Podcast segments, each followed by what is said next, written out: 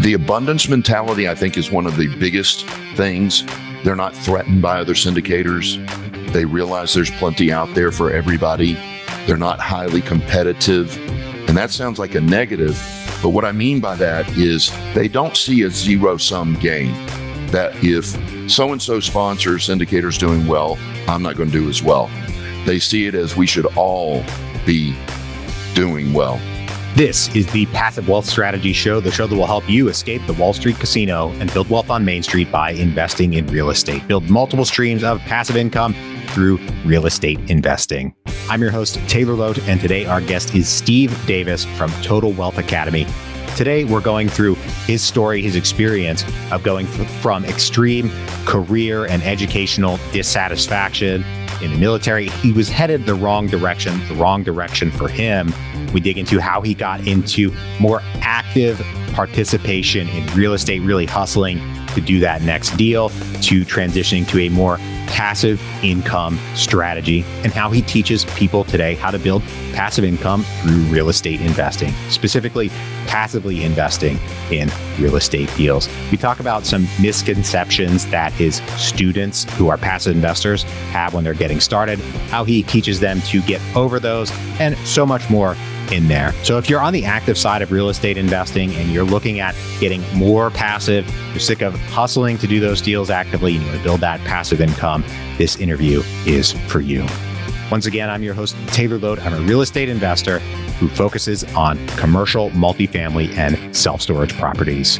If you'd like to learn more about investing with us on a future deal, just go to investwithtaylor.com, fill out the form, and schedule a call, and I will look forward to speaking with you soon. If you're an Apple Podcast user and you enjoy the show, please take a moment and leave us a rating and review on Apple Podcast. Five stars if you don't mind. I appreciate that so much. That helps other people learn about the show because that helps us rank higher in the Apple Podcast ecosystem. And I'm always honest with you guys. That gives me a nice little warm and fuzzy feeling because I get to see that you're engaging with the content and you're escaping the Wall Street casino along with us. Don't forget to subscribe and catch us here every Monday, Tuesday, and Thursday. Once again, today our guest is Steve Davis from the Total Wealth Academy. We're talking about switching, transitioning from the wrong career and active real estate investing to a more passive approach, how he made that approach, how he made that transition, and what he teaches people today, going through a few misconceptions or misperceptions about passive real estate investing, and so much more. Without any further ado, here we go. Steve, thank you so much for joining us today. For our listeners out there who don't know about you and your business, can you tell us about yourself and what you do? Sure. I started off as a, well, really, I, I think I'd like to go back to my college days for the simple reason that it'll make sense why I included this part. I knew at a very young age that I wanted to be wealthy. And I really thought everybody did, but I've learned that's not the case. That's true. You know, and I went to college and I had this belief that college was where you learned to be wealthy. And I went to my counselor, Lieutenant Purdy, U.S. Navy. I was in the Marine Corps on a Navy ROTC scholarship at Texas A&M. And I said, Lieutenant Purdy, where are the classes on getting rich? This was close to the end of my second year. He goes, there are none. and I looked at him and I, I quit school that instant. The instant he said that, he goes, You don't want to be here anymore, do you? I said, Not really. And fortunately, they were downsizing the military at the time. So he got me an honorable discharge, and I was able to go start a little business with a friend. We failed miserably. We didn't have a mentor. We didn't have any education in the business, and we just got killed. So I went into corporate America I was in the health club industry working 60, 70 hours a week. And I placed first place in the national sales contest. And they sent me to Hawaii for a week because I was so good at what I did and so valuable to the company. When I got back, they cut my pay by 20 grand a year. And what that did was it woke me up to the stupidity of relying solely on a job for your income this I was reading a lot at the time. I was reading Anthony Robbins, Stephen Covey, Warren Buffett, and Warren Buffett made a comment: never rely on a sole source of income. Invest to build a second, and that resonated with me about that time. So I had learned from another book by a guy named Green that 70 or 80% of the millionaires in the United States had used real estate. And I looked at myself and I know this isn't the nicest thing to say, but I went, you know, you're not the smartest guy in the world.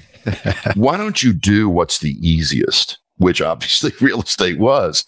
And so I started, I couldn't sleep. You know, they cut my pay. And by the way, I was losing my wife at the same time. Nobody loves this joke, but if you're working 70 hours a week, who's romancing your wife?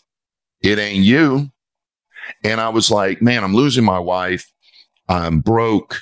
Bad. I'll have bad credit in a couple of months because I couldn't make my payments and I couldn't sleep. So I was up late watching infomercials and I started buying them. Carleton Sheets, Dave Del Dotto, Tommy Vu, all these gurus from the 80s and read everything I could get my hands on. Two months later, I was able to quit my job because I was making more money wholesaling real estate, which requires no money or credit, than I was at my job. And the wonderful thing was it took me about 10, 12 hours a month to wholesale a deal compared to the 280 hours I was working at the job. So I bought my life back. I was able to save my marriage. And it just dawned on me that our educational system has failed. High school and college teaches nothing about money and wealth. And so I talked a friend into opening a mentoring business where we taught real estate investing. And that was kind of my part time gig.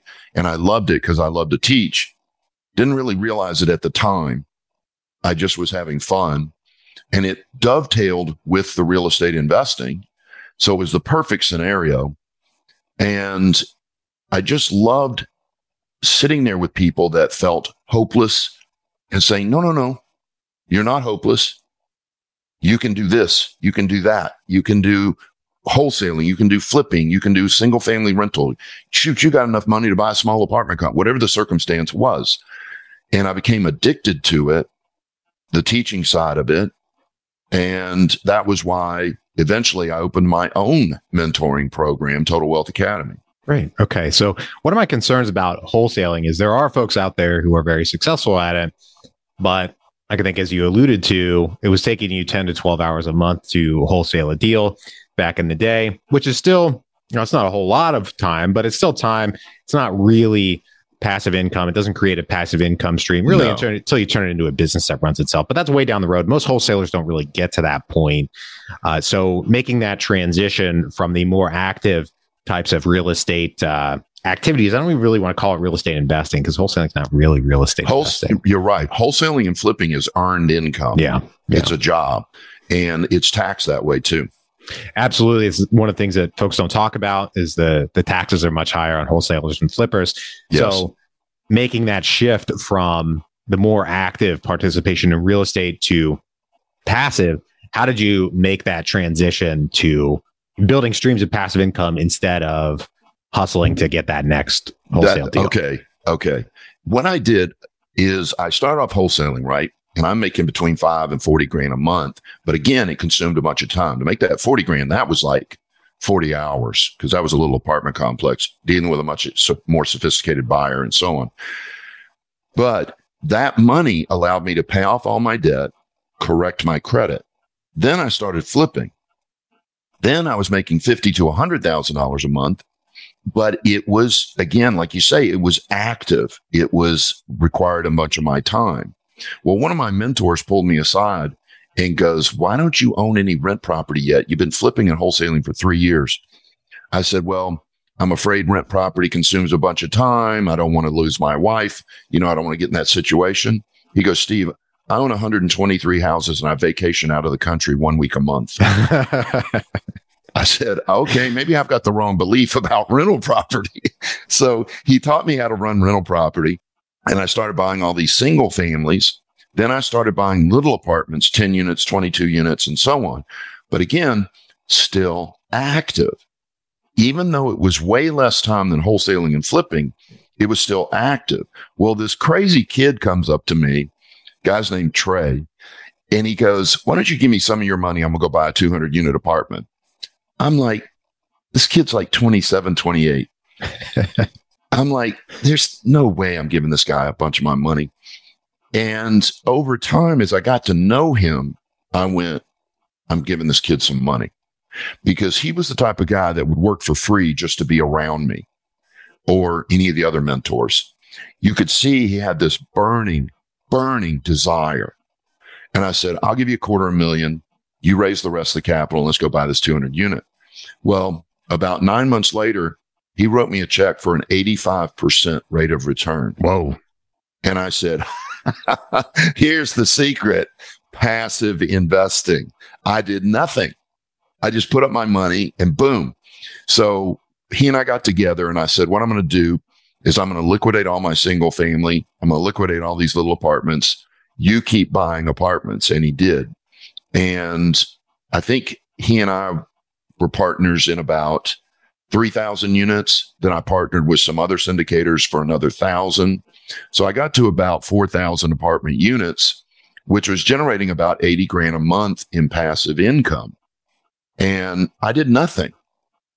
And that was the miracle event, if you will, where that kid with the burning desire finally sold himself to me and I took the risk and it was so worth it. Wow. Okay. So you mentioned about him in particular, one of the things that worked for you, I guess, in, in his that you saw in him was the burning desire aspect of it. Was there anything else that from that experience that maybe now with the benefit of hindsight or whatever that you would look for in that type of a person because you know, desire is not all it takes, right? We can right. have as many desires as we want, but we need to be able to execute and deliver, you know, on our plan. So what are your thoughts about that? Other things to, you know, look for and, in guys like that? Well, at the time, this is a, a, a really honest assessment. At the time, I didn't think he was that smart because I thought I was so smart. I'm like, this kid's not as smart as me. He doesn't know as much as I do. But I'll tell you what, in about two and a half years, I realized this is one of the smartest guys I've ever met in my life. And so in hindsight, what you look for is intelligence. You look for burning desire and they have a lot to lose. Now, this kid didn't have a lot to lose. He had nothing. But today, when I look at syndicators, I like to see syndicators with good families. I like to see them have two or three other apartment complexes or self storage or whatever they're into that where they've got a lot to lose if they do a bad deal. So intelligence, burning desire. Oh, principally centered. Got, got to throw that one in there. If they're not principally centered and I literally ask syndicators, have you read The Seven Habits of Highly Effective People by Dr. Stephen Covey? If they haven't, it takes a few notches off of their uh, qualifications to me. But every syndicator at Total Wealth Academy, we live and die by the seven habits of highly effective people. And that type of principle centered living leads into the businesses that they own as well. So I want them to be principally centered, highly intelligent, burning desire, and a lot to lose. Okay, those all make a lot of sense. Uh, I had uh, his son Stephen M. R. Covey on a podcast yeah. that that I used to host, and uh, he sent me a book, and I have to check in with him see if we can get them get him on this show. But anyway, so let's dig into the idea of being principally centered. What does that mean? I'll be honest, I haven't read that book. I read Stephen M. R. Covey's book, but it's you know been a few years now. So let's dig into that. What does principally centered mean? The abundance mentality, I think, is one of the biggest things.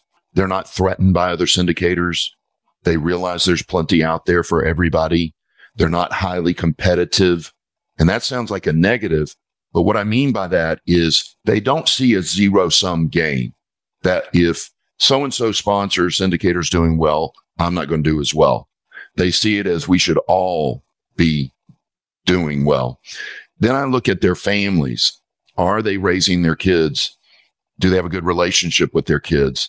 Do they have a great relationship with their spouse? All parts of a balanced life. The think win win from again, from the seven habits. Do they try to steal deals or do they look for a win win situation? See, a guy who likes to steal deals, yeah, he'll get a deal once every 10 years. A guy who looks for a win win, he's going to find deals every year. if he's out there, again, principally centered, abundance mentality, thinking win win, seeking first to understand, then to be understood by the seller, which is a, this is a principle. When you're going up against a guy who owns, you know, 10,000 units and he's about to sell you a little 250, 300 unit, you don't get with him and tell him how great you are and what you're doing and that you be humble. You walk in and you go, what do you want out of the deal? And then shut the heck up and listen. Those sellers will tell you exactly what they need out of the deal. Now, they're going to fib a little bit. They're going to try to get a few extra million or whatever the circumstance is. But if you've been honest with them and you can repeat again, because uh, I watch these guys, you repeat what the seller said to you so that they clearly understand that you understand. Oh my God. We took $1.4 million off of a sale price in one meeting using that principle. So that, that's just one of them. But yeah, pick up the book, man. It's life changing. Well, I will. I'll definitely put it on my list. So this idea of one thing, I there's a lot there, but not trying to steal deals. Does that mean not trying to uh, underhanded measures, trying to beat other people offering on it, or not trying to get too good of a deal? You know, and and really, it's the too good of a deal, mm. And they, you know, it's like you see on TV people negotiating, and yet they show one guy go, "I'm not going to give you more than 15 million, and that's it." They think that's negotiate. That's not how it works at all. You say something like that to somebody, they're just going to walk on you. If you say, and but once in a while, like I said, about once every 10 years, that works because somebody's desperate. They've got a balloon payment coming up. They've mismanaged the property and things like that. It's a crude phrase. I don't even know if I should say it. You don't want to, I'm going to say it. You don't want to rape the seller. Oh, geez. Well, there, you don't want to do that. Don't screw the seller. Figure out something that works for both of you or no deal. It's that easy. Hey, it either works for both of us or no deal. Walk away because you don't want win lose. You don't want lose win. You want win win. Does that make sense? Does that kind of answer your question? Yeah, yeah, it does. I, I think that's honestly one of my concerns with the way uh, not I'm not going to say names or anything, but the way sometimes like wholesaling is practiced, I think yes. that, that business can be very predatory against sellers that don't really understand what they have or you know don't really get it and and some folks in that business and predatory is the word that comes to mind that you know you're dealing with less business savvy sellers compared to somebody's got you know 10,000 doors like you said that guy knows how multifamily yeah. works but you know a little lady who's got you know her one house and behind a mortgage payments didn't pay her ta- tax bill whatever that can get a little predatory on on those folks, maybe more than a little. That's one of my concerns. And I, and I was always able to get through the door after one of those predators came in. I would knock on the door, sit down with that same woman over a cup of coffee, let her tell me her story, make sure that she had moving money, make sure that she had whatever equity I could give her and still make money. And I got those deals all the time where the, and I, I heard this phrase a million times. That last guy that here was here, I just didn't feel comfortable with him. What they're really saying is he seemed like a shyster. Mm. I don't want to deal with that guy. I feel comfortable with you. Yeah, yeah, it's a, it's a concern of that business in particular. Uh, so you help people, you know, consult with people on passively investing in syndications and you talk with them about deals that they're looking at and everything. And I'd like to dig into when you're working with somebody who's considering passively investing in a syndication that you're not involved with, you're just looking at that deal and providing your thoughts. What do you think? What do you see as the most common one or two misconceptions that those passive investors have when they're looking at deals, things that, you know, they're getting wrong or they're not looking for big teaching points that come yeah. up when you're helping them? I think the biggest is when I say, you know, I brag about, I had $80,000 a month in cash flow, but it didn't come in every month. Hmm. One month I'd get 20, one month I'd get 22, one month I'd get 20, 24. And then boom, we do a refinance and I'd get 300,000. Mm-hmm. When you average that, it came out to about 80 grand a month. So people passive investors need to understand that the cash flow that you get on a quarterly basis may be relatively low, seven, 8%. But when you do your refis and your sales, when you add all those up, it's probably going to be closer to a 22%, 20, 22% rate of return, which is triple what the stock market has produced over the last 75 years. So, okay, yeah, real estate investing is very lumpy in terms of the cash flows that it produces when it's yes. when it's done right. And especially now, there are a lot of folks doing the value add model, which you buy and you know refi later or, or sell later for your big return, and you hopefully cash flowed uh, along the way. Is there anything else that comes to mind? Misconceptions on passive. See, my challenge is I've spent six hours with them before I ever meet before mm-hmm. I ever meet about a deal, mm-hmm. and I've had an opportunity to teach them what to look for. So there's not a lot of mo- misconceptions among my students. But if you were to ask me, what do I think out there is the big misconception is that, okay, here's one. Anybody can passively invest. That's not true. You've got to either be sophisticated or accredited. Mm-hmm. And there's a lot of guys online that are taking people into their deals that are neither accredited nor sophisticated. And that is a risk because one, if you go in front of a judge and go, yeah, I lied. I told him I was sophisticated. The judge isn't going to like you and want to help you. They're sure. going to go, you lied to get into the deal. And now you're mad the guy didn't cash flow exactly what he said he was going to cash flow. So it hurts your chances of what's the word for it? If something goes wrong, I can't even think of the word, but you definitely want to get an education. In fact, at Total Wealth Academy, we require even our accredited investors to be sophisticated as well. Smart. I've got 14 hours of training that they watch online, and then they come to me before they invest in any deal, and we review the deal, and they know what they're doing. It's asymmetric uh, education online where these people are going out and they know about this much. Your syndicator knows this much. Mm-hmm. Much higher. Yes, you want to be what well, it's asymmetric and why is my brain not working today? Disproportional. You, you want to be like this with your syndicator. You want to know as much or more in some cases than your syndicator. In other words, I've got some passive investors. They're in 20, 30 apartment complexes. Mm-hmm. Well, a new guy comes in. I train him how to manage and run one. He wants to syndicate a deal. This is his first deal that guy who has already invested in 20 or 30 knows more than he does. So that's, you want to either know as much or more than the syndicator, or it's very easy to get taken advantage of. And not, not go in blind. And, and something that I talk with folks about all the time is if you're a passive investor who can build that level of sophistication, especially if you're accredited, you'll get access to a lot more. Yeah. You can build deal flow relatively quickly. It takes a little bit of time. You can get things coming to you and have a lot to review and continue to learn and build your skills, see what's going on in the market before you even get started investing. I think that's a wise thing to do is to get a sample of what's happening, understand what to look for, and don't feel a sense of FOMO uh, you're missing out before yeah. and just dive into the first Ooh, thing. That's a good one. FOMO is a it's not a misconception, but it's a mistake. People always think this is the last deal. This is it. Mm-hmm. There's no, never going to be another apartment complex bought. People don't realize that these apartment complexes are bought and sold about every seven to 10 years.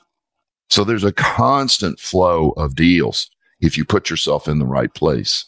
Yeah. And many syndication teams who have done hundreds of millions or billions of dollars in, in assets, they're not going to quit with this current deal. They're going to go keep finding deals, right? They're going to keep working at it. So yeah, don't be in too big of a rush. Great. glad we covered all those things. Right now, we're going to take a quick break for our sponsor. The first step to growing your wealth is tracking your wealth, income, spending, and everything else about your finances.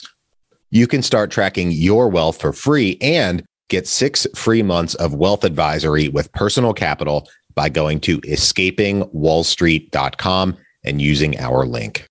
Create your free account today and automate the way you track your money. Personal Capital is my preferred way to track my finances, and now we're making that available for listeners. Terms and conditions apply. See the Personal Capital website for details. Once again, to get the offer, go to escapingwallstreet.com and use our link. Back to the show. All right, Steve, I've got three questions I ask every guest on the show. Are you ready? I'm ready. Great. First one What is the best investment you ever made other than in your education? Best investment that I ever made was a 10 unit. It was my very first apartment complex. I bought a 10 unit in Houston down off 45 and 610, if you know the city. It was a relatively rough area, but these tenants all paid their own rent. None of it's government subsidized. The reason it was the best investment is because I did it wrong. Mm. I bought it and I was running single family and I thought, hey, I've run a 100 single family. I can run a little 10 unit apartment. and I got killed. Apartments are totally different from single family. Mm-hmm. So I got killed the first year. The second year, I started to grasp things, but here was what I did. Dave Lindahl, or I think it was Dave Lindahl, had a course on apartment complexes. I didn't take it. Mm. I was too lazy. I was too arrogant. I thought, oh, I can figure this out. And I was too greedy. I think it was 30 grand. I was too greedy to do it. It's called lag, laziness, arrogance, and greed. So I was a victim of lag. And when I sold it, I made 150 grand. I thought I was the king until I read a book that explained net operating income and capitalization rates. I sold that thing for $350,000 less than it was worth. Mm. That was the best investment because it doggone humbled me. It showed me that I was arrogant and I never made that mistake again. And I sent Dave Lindahl a check for $30,000 and took the class and it changed my life for sure. Great. I've got his book, uh, Multifamily Millions, sitting on my uh, bookshelf over there. Have they read that one? So he's got a lot of great books out there, a lot of great content. Was that the book that you read, or was it a different book that the book that the book that I read was Steve Berges buying and selling apartment complexes. okay, I haven't read that one myself, but uh, yeah, no, very important lesson. Very important lesson. An interesting way to learn it. Yeah. So we had the best investment. Now we go to the other side of that coin, the worst investment. What is the worst investment you ever made? Worst investment. This is a tough one. You may want to edit some of this out. I have been fortunate. You know, the truth is, I have to say the same 10 unit. If you really want to get down to it, Mhm. the worst investment I ever made was that 10 unit because it beat me to death. It, I lost money the first year. So the first year of owning that complex was the worst investment I ever made. The second year forward was the best investment that I ever made. And that's what people need to understand about real estate is that real estate is extremely forgiving. If you do something dumb, you can go fix it.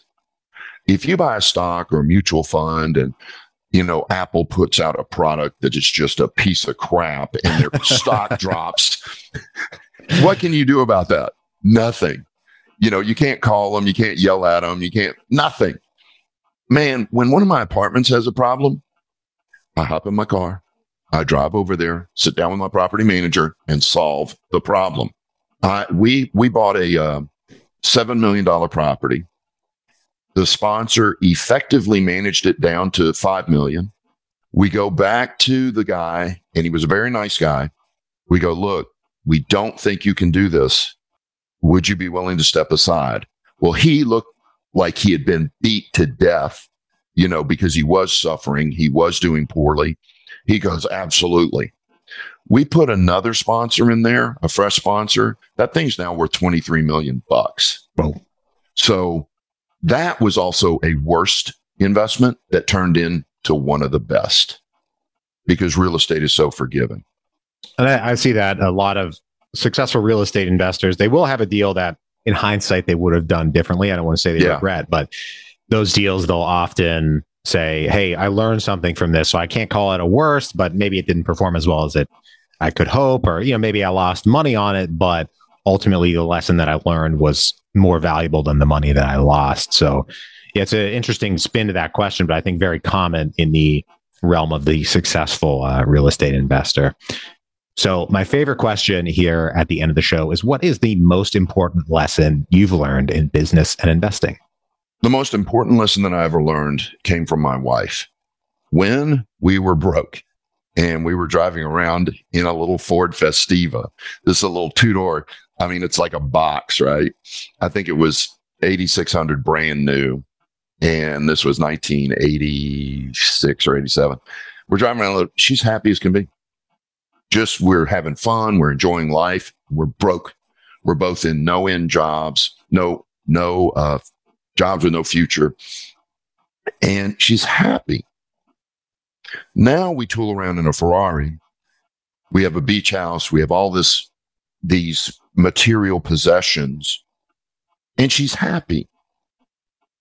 And what it taught me was that happiness in business, happiness in life is a choice. And you find what makes you happy, you're going to, by default, make a lot of money. You know, when I went passive in real estate, I realized that I loved to teach. I didn't like what I got a little excited when I would get up to go run an apartment complex. But when I was going to teach that day, I got fired up. I would wake up, I'd be studying, reading, ready to teach. And I realized my passion was teaching. Happiness equaled teaching, not running the apartments. She taught me that happiness is the most important thing. If you study the Dalai Lama, he says the purpose of life is to be happy, but there's a catch to it you're not going to be happy if you're not helping and serving others. And I figured out my forte to help and serve other people is to teach. And she just brought me this understanding that in business and in life, the most important thing is happiness. I love that. That's so important. And I, I agree with the aspect of it, it being a choice. And that is the most important thing. And the, the importance of serving is, is definitely, definitely huge.